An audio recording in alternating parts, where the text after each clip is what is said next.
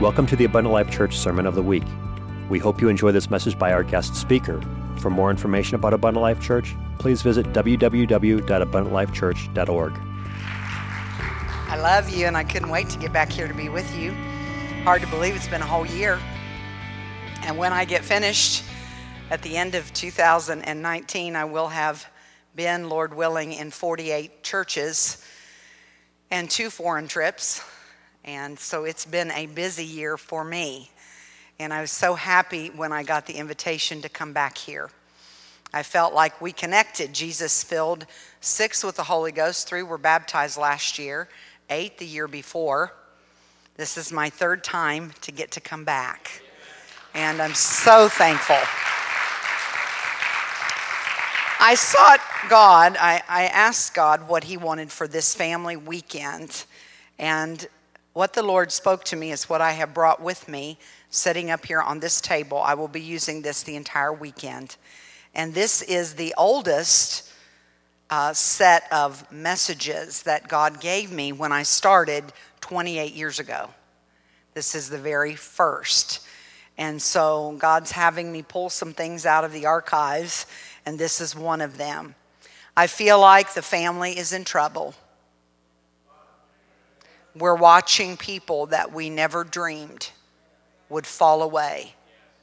Sin being revealed, falling away from God, troubling, troubling things going on. If we ever had a time where we need to come to church more, it's now. I'm so happy you came on a Friday night. A lot of pastors will not even have a meeting on a Friday night anymore because people will not show up. But the Bible says when we see that Jesus is coming, we should be assembling all that much more. Amen? And so I commend you that you are here tonight. And I'm not going to take a long, lengthy time, but I'm going to give you what God wanted me to give you tonight. Is that okay? All year long, every time I get in the pulpit, the same thought comes to my mind. It comes from the Lord. He spoke this to me in prayer. He said, There will be a time very soon that my people will assemble for service, and it will be the last. It will be the last message they ever hear. It'll be the last altar call, the last opportunity. And the Lord said, I don't want you to be weary in what you're doing because every time you get in the pulpit, it may be the last opportunity for someone.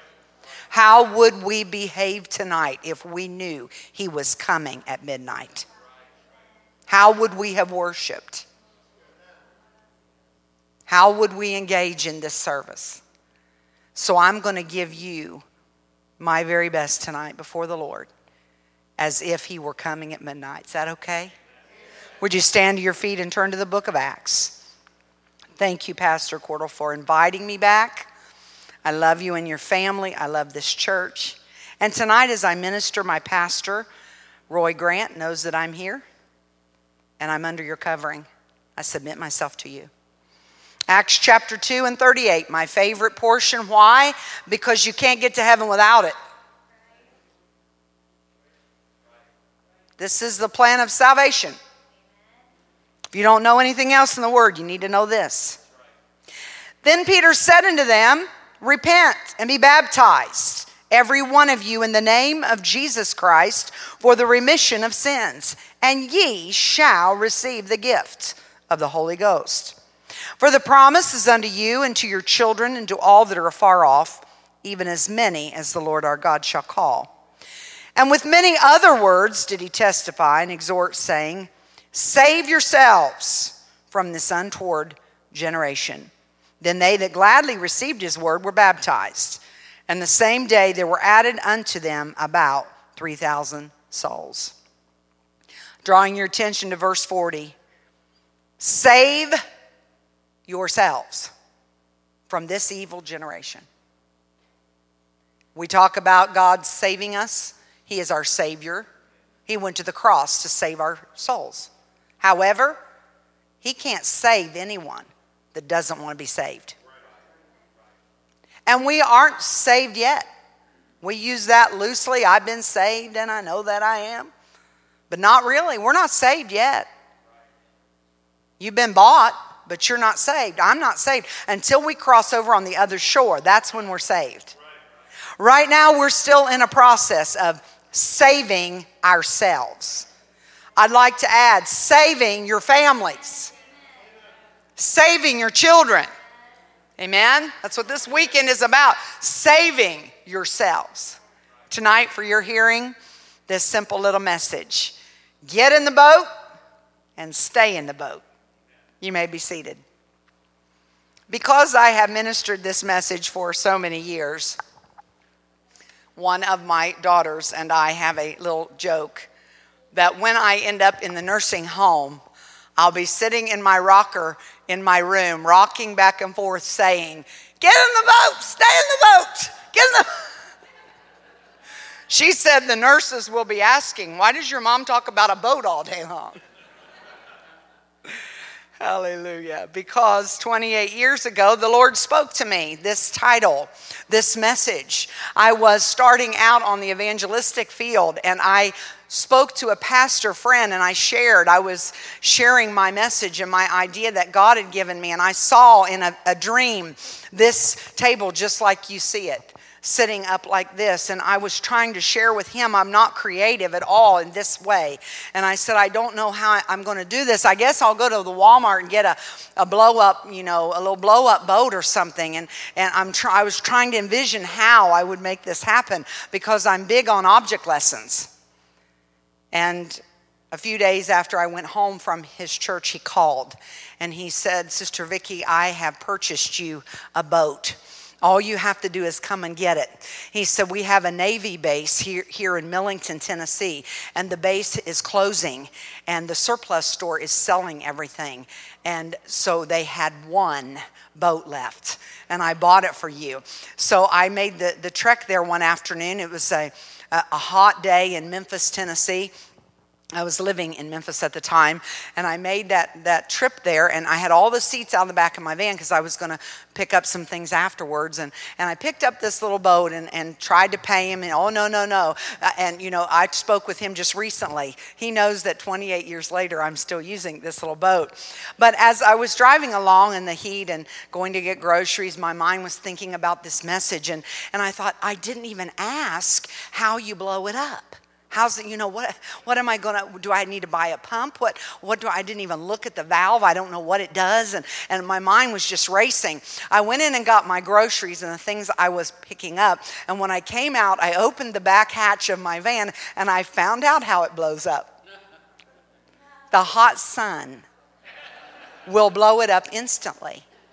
It was that kind of boat that when the ship out at sea is sinking and they throw it over the side, the hot sun will instantly blow it up. It also had a little canister that they did not give me that will blow it up instantly if it's not sunny and hot. Interesting, huh? And, and so I had to figure out how, and obviously I have. It only takes 867 pumps with a hand pump. It's how I keep these, these don't mess with me. and this little boat is a lifeboat. It's a lifeboat. That's what they call them. And this is a one man life raft. And this is the very boat that is on the aircraft and on the ships at sea. One of the very boats that when that ship is sinking, they take this boat, throw it over the side, and get in that boat and get away from the burning wreckage in order to be saved. My boat is the new lifeboat. Because when you give your heart to Jesus, you get a brand new life, friend. You get to start all over again. So the new lifeboat is appropriate. And when that ship is out at sea, you see the, the sailors, the soldiers that are on the boat, they know that they signed some paperwork when they joined the military. The papers say simply, I belong to the military, they own me. They'll pay, pay me a paycheck, they'll give me a place to live. They'll always know where I am at all times. They own me. And so that soldier knows when he's out in that ship and it is sinking, it's on fire, it's going down. I've got to get in the lifeboat, I've got to be rescued. It would be a very silly thing if he would stand on the side of that boat and say, Y'all go on, I really don't want to be rescued. I want to go down with the ship. However, there were people that will come and sit in these chairs week after week and they say the very same thing. I don't care if I'm rescued. I just want to come to church and do my little duty and it soothes my conscience. And, and you, y'all go ahead with all of that, but I'm not getting in the boat. The Bible says, save yourselves. You got to make up your mind. You're in the boat. The boat is the church, my friend. You got to make up your mind. I'm going to make sure I'm in and I'm going to stay in and I'm going to get my family in and I'm going to do everything it takes. I'm going to pray hard. I'm going to be at every prayer meeting. I'm going to dedicate myself to a life of living for God, serving Him with all my being, putting Him first in my life. I've got to be saved. You see, that soldier knows I got to get in there. And I've got to paddle as far away from the wreckage as I can. Because you can't stay close to the world and be saved. You've got to make up your mind. I'm not going to do what the world does.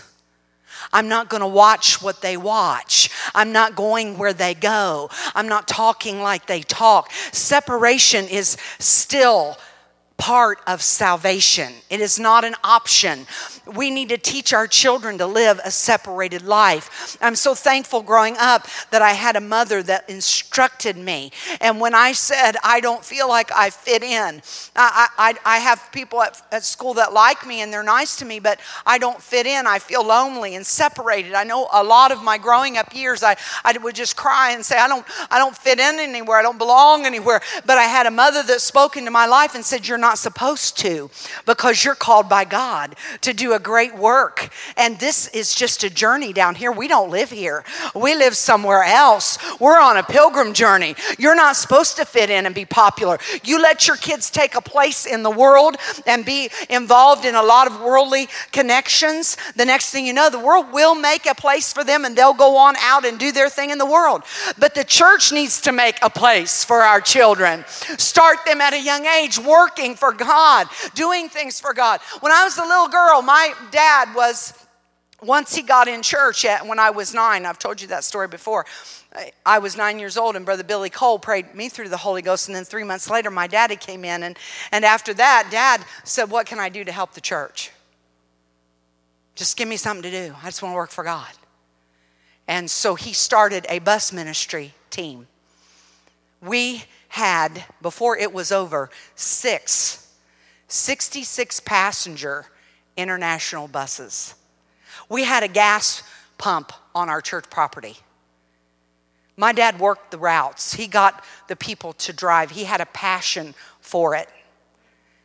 And when Sunday morning rolled around, in Columbus, Ohio, and it was cold and snow all over the ground and, and sometimes below zero. Dad drug a little 10 year old girl out of bed and said, Come on, baby, we're going to go do our, our ministry. And he would take me, and I'd stand on a chair and make the coffee while he uh, started all the buses and defrosted the windshields. And then he'd give me a little broom and say, Now you sleep, sweep out all these buses. You, you sweep the, the floors and pick up the papers. And, and I never said, No, I don't, I don't want to do that. I don't like to work because he made it look like it was so fun and so wonderful to work for God. Your children watch you, they hear you. Oh, why did Pastor ask me to do that? Well, I don't have an extra night during the week to show up for that. Why does Pastor expect that of me? Your children have ears. And I would make that coffee and I'd sweep out those buses. And then when they lined up there and there to get their coffee, and dad would bring donuts and, and eat a little bite, and then we'd get in a big circle. And dad didn't say, She's just a little girl. He'd say, Come on, get in the, get in the circle. And we'd all hold hands and we'd pray that all the children will be ready when we got to their houses. And, and dad drove one of the buses, and I sat on that bus. And it was the funniest, funniest thing to me now. It had one of those microphones, you know, on a spiral thing that, you know, the bus driver could say, Sit down in the back.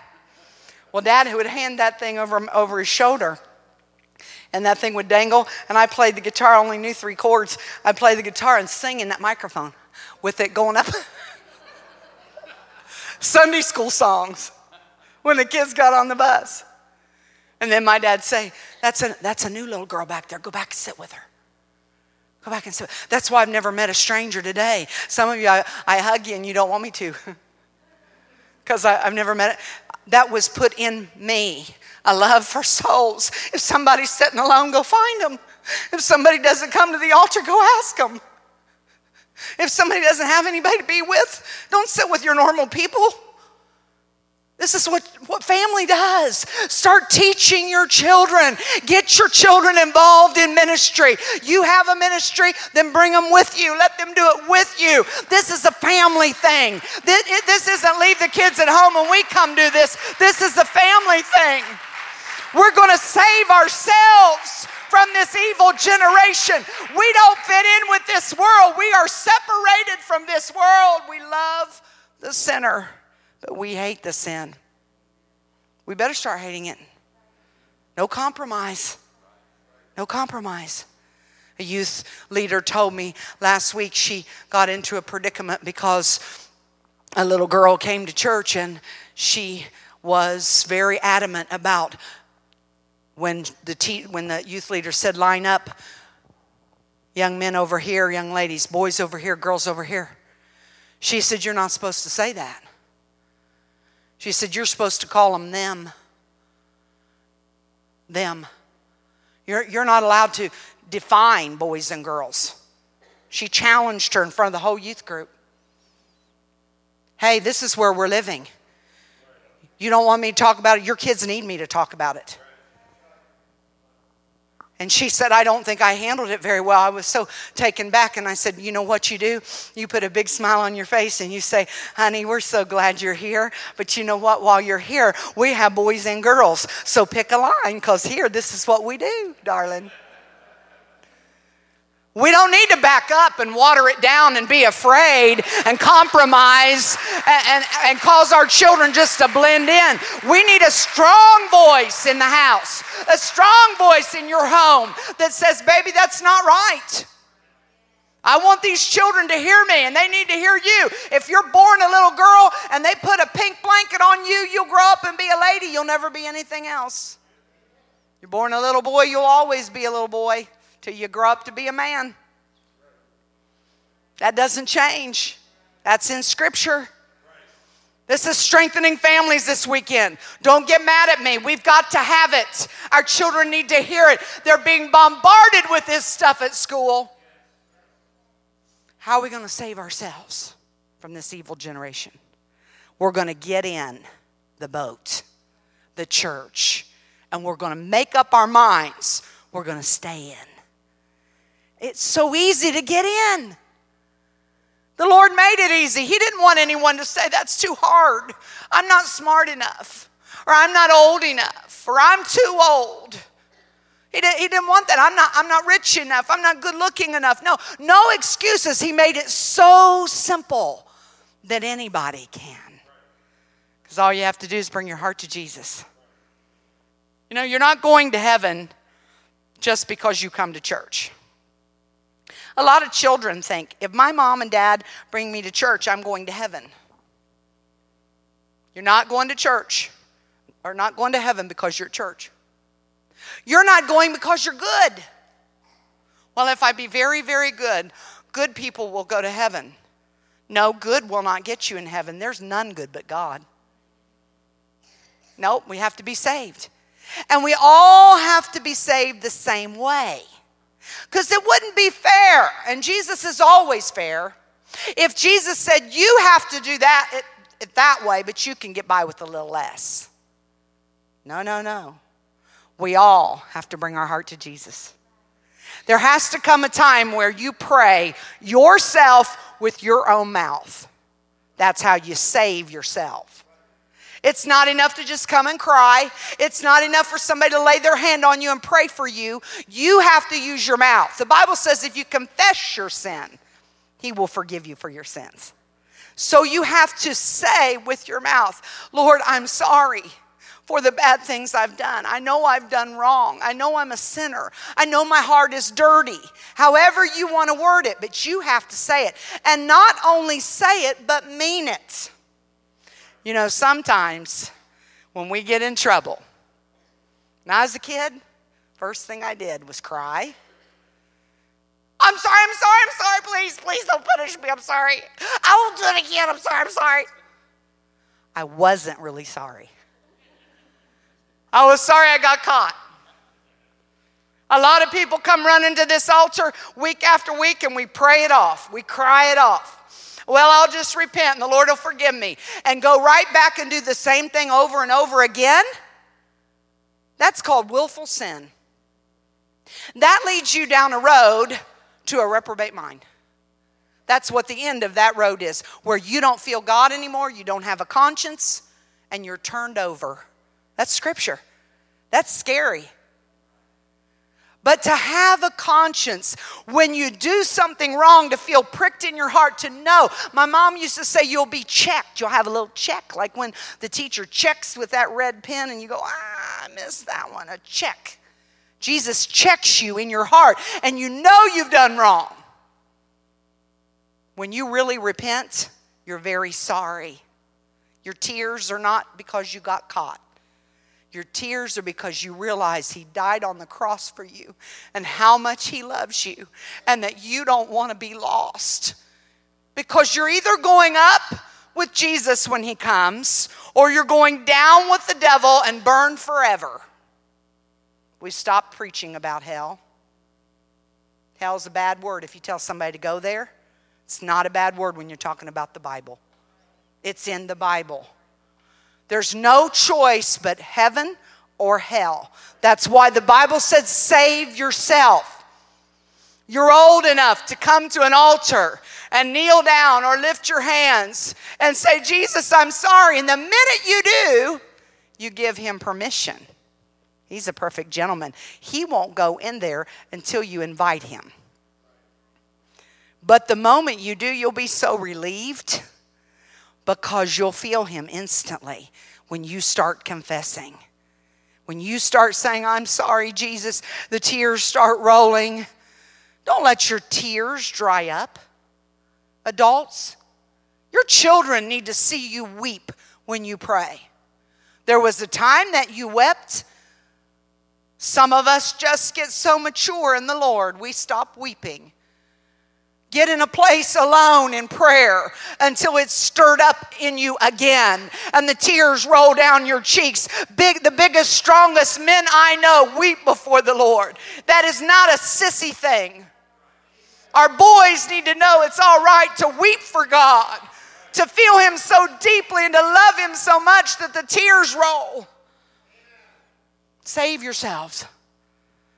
The minute you allow him in your heart, you realize he's not like everybody else.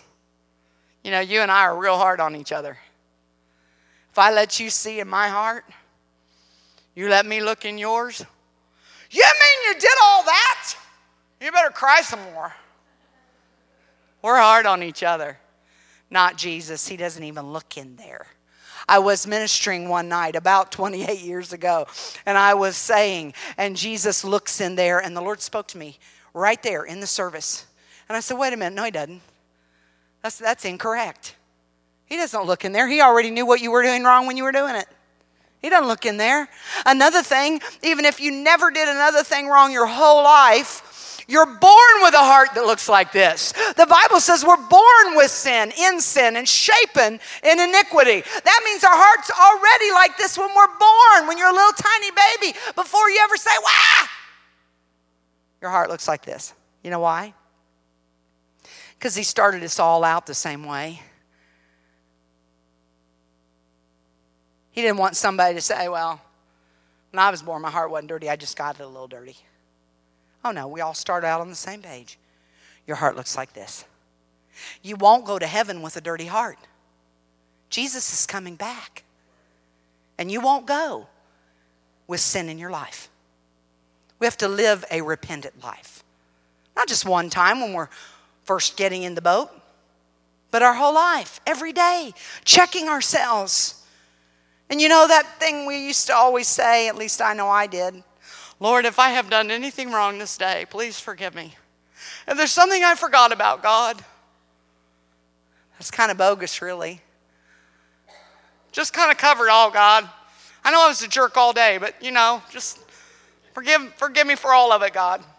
And all the stuff I forgot I did. God's going, um, that's not a confession. When's the last time that you got on your knees somewhere and said, God, I'm sorry that I lost my temper today with my wife and I said terrible, ugly things, and I'm going to make it right. I'm sorry, God, that I screamed at my children. I'm sorry, Lord, that I lost it at work and did not act like a Christian confessing exactly what you did is powerful.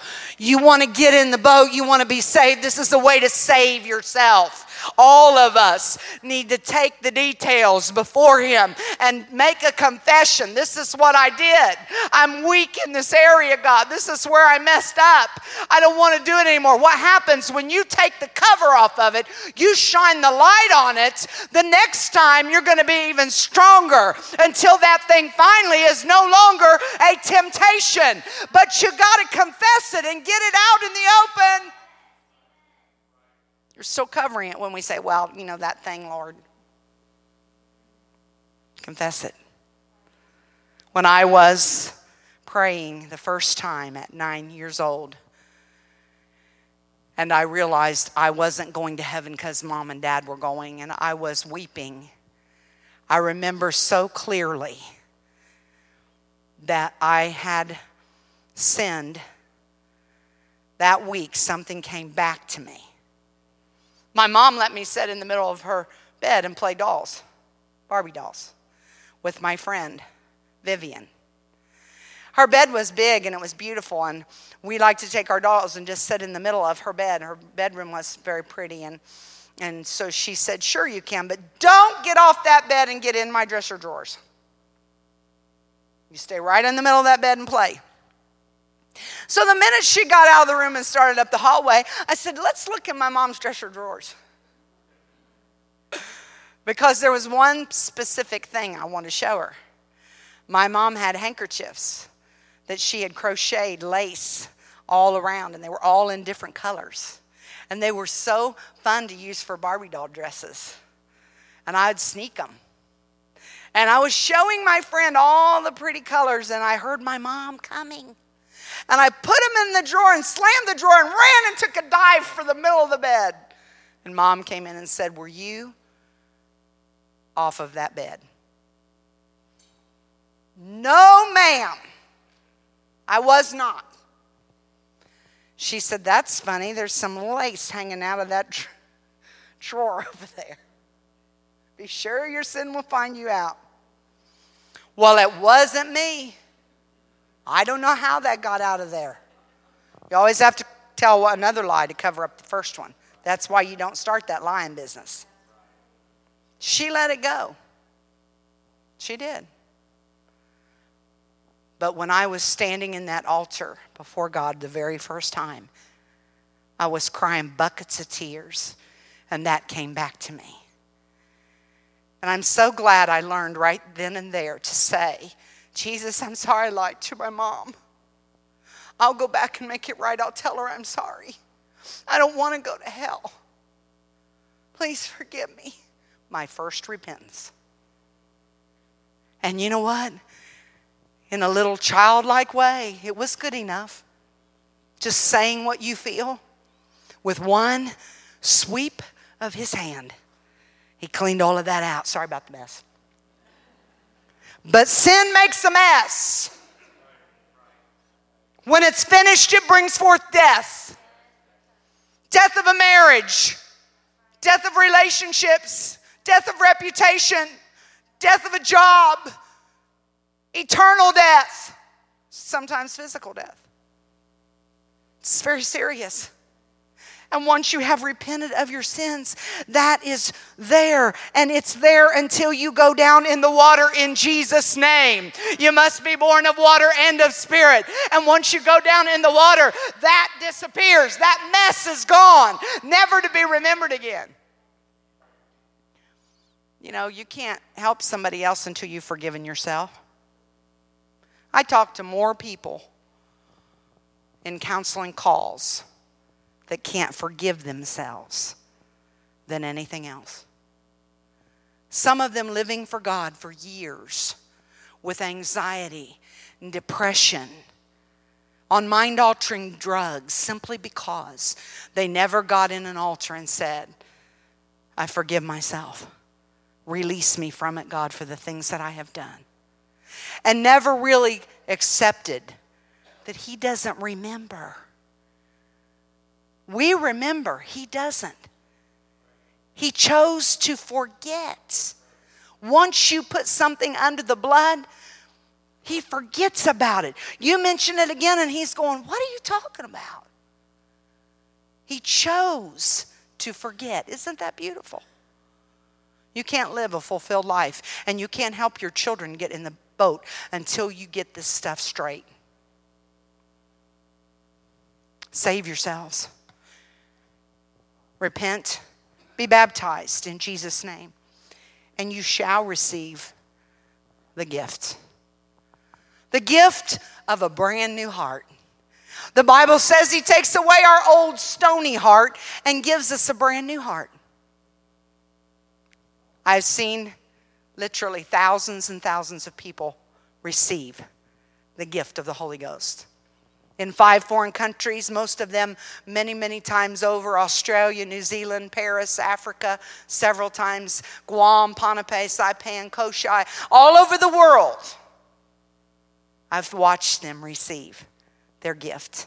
And every single time when Jesus gave them that brand new heart, that is Him living inside of us. And every single time He filled them all the way up to here, and He didn't stop. He kept filling and filling until it got right here. And every single time they spoke words in another language. That's how you know you received the gift of the Holy Ghost. He doesn't just choose to give that to some. Everybody that receives the Holy Ghost receives that evidence. That's how you know He's in there. You speak words in another language. You can't do it wrong. And you'll do it according to your personality. I've seen a lot of people that were very quiet, that didn't want people around them, didn't want people touching them, and took them to the end of the altar quietly. And they received it quietly, but they spoke in tongues quietly. I'd have to lean my ear down to hear them. And guess what? Now they talk out loud real big. Some of them, it's all they needed to come out of that intimidation and fear. Everybody thought they were shy, but when they got the Holy Ghost, they came out of that you shall receive the gift of the Holy Ghost. I'm talking about saving yourselves, getting in the boat, because you're going to be rescued, but you've got to be in the boat. I stood on the front front step in Uganda, Africa. There were 1,500 orphans that filled that room. They were wall to wall, no shoes on their feet, their heads shaved because of the sores, the parasites. All of them almost with malaria, most with AIDS, dying. I saw things that I will never forget. What kind of message do you give? 1,500 little orphans that get one little handful of mash, like wet rice, to eat out of their hand one time a day when I gave them the message and I used my little hearts, and I talked about a place, I talked about being rescued. Rescued from right where they were living, and a place where they would not be sick, they would not see death, they would no longer hurt, they would have eternal life and joy and happiness. That's all it took. You don't have to beg those kind of people to come to the altar. There was no altar call, there was no place for them to come. They had the nationals, the people there, that interpreted, walking among them and up and down the rows, ready, when I gave the word of faith. I spoke the word of faith, and the Holy Ghost fell. Nothing could have prepared me for the sound of 1,500 orphans praying and all at once speaking with other tongues as the Spirit gave utterance, weeping and weeping. I stood on that step and looked out as the nationals were pointing and they were weeping and shaking their heads because they were listening. And all of these children at once and their feet pounding the ground, just pounding, pounding, pounding, all at once sound like thunder, speaking with tongues. You think this isn't real? It's real. There's one shred of doubt in your mind. And I saw one little girl, six years old, the tears rolling off her cheeks just, just torrentially, her little hands up, her head back, and her mouth moving. And I couldn't get close to hardly any of them. It was just so packed. But I, I took one step down and I, I, I knelt down and I just listened. I just, I just wanted to hear her pray. And she said, I love you, my Savior. You are my King. Thank you for your Spirit. I love you, my Savior. I grabbed the interpreter that was standing beside me and said, Come here, come here. I said, She knows English. Listen, listen to her. He leaned down and he bent over double and began to weep and sob. And when he composed himself, he looked up at me and he said, She doesn't know a word of English. That was her tongues. Jesus filled her with the Holy Ghost. She spoke English. I felt like God gave me such a gift that day that I'll never forget. No matter where you are in the world, you must be saved. And you must be saved the same way. You must be born again. Got to get in the boat. Jesus is coming. You come to the keyboard for me, please? Just come alone for a minute. Give these people hope. You got to save yourself, you got to save your family. You got to make up your mind. Church is my life. Living for God is my life. Everything else we do, we just have to make a living and we have to pay bills and we have to eat and we have to do all that stuff. But that's not what we're here for. This is our life. You teach your children that. Their calling they have on their life at a young age. Grandparents play a huge part in that, speaking into the lives of your grandchildren. I have named for my grandchildren over and over, spoke faith into their lives. This is what you're going to do for God.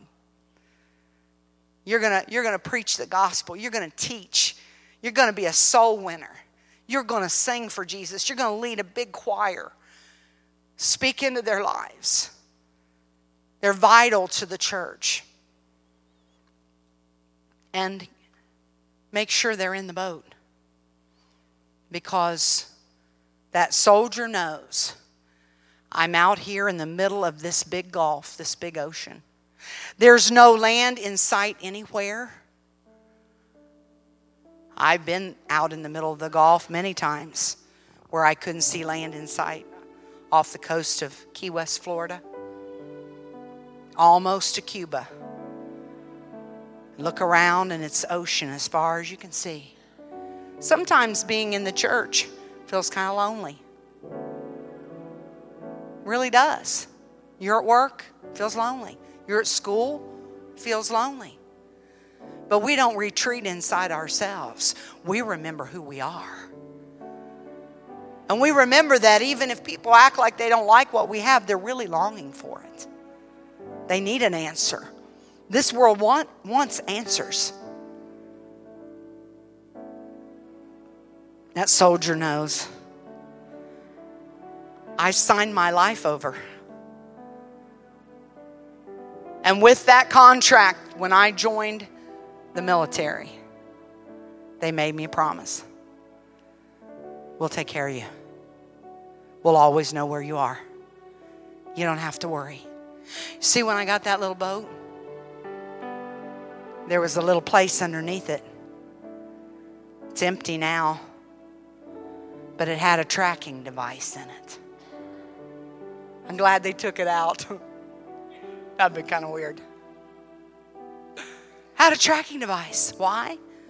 Because they promised that soldier, we'll know where you are. That lifeboat gets thrown out into the ocean, that tracking device activates. That soldier knows I may be in shark infested waters and it may look really bad. And I don't have any more food or, or water, but they're on their way.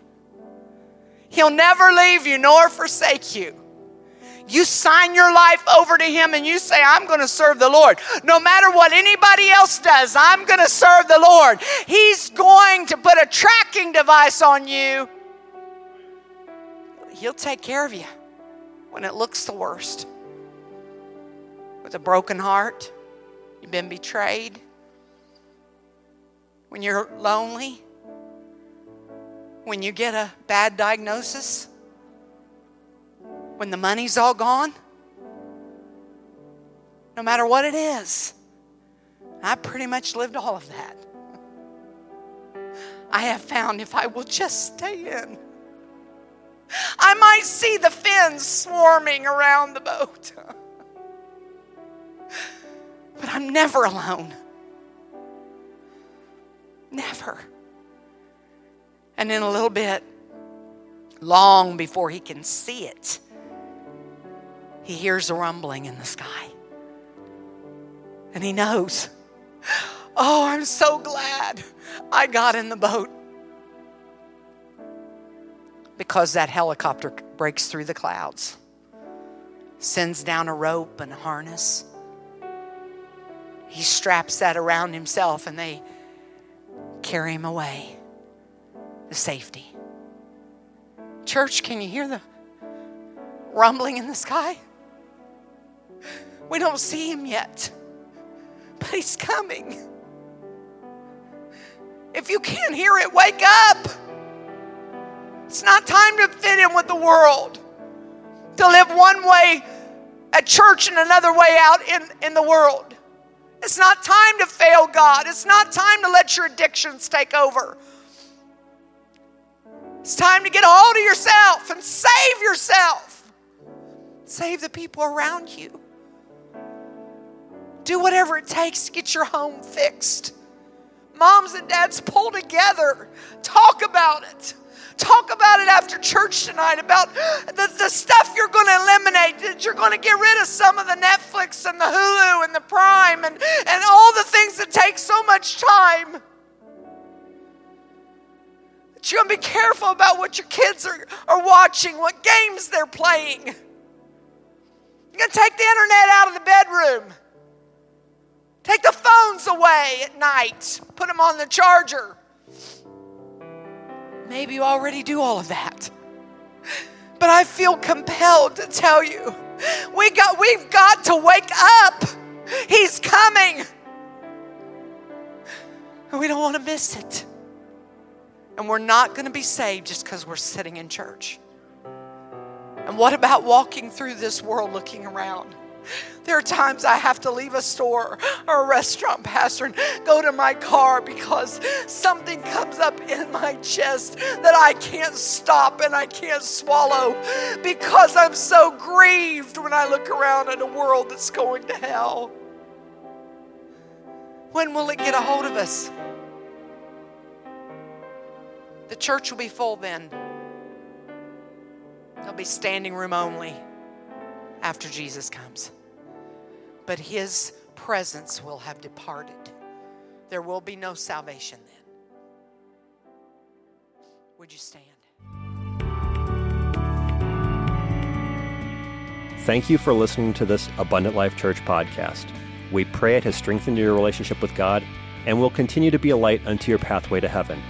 If you have any questions or comments regarding this podcast, please telephone our ministerial team at 262 965 5177 or email us at info at abundantlifechurch.org.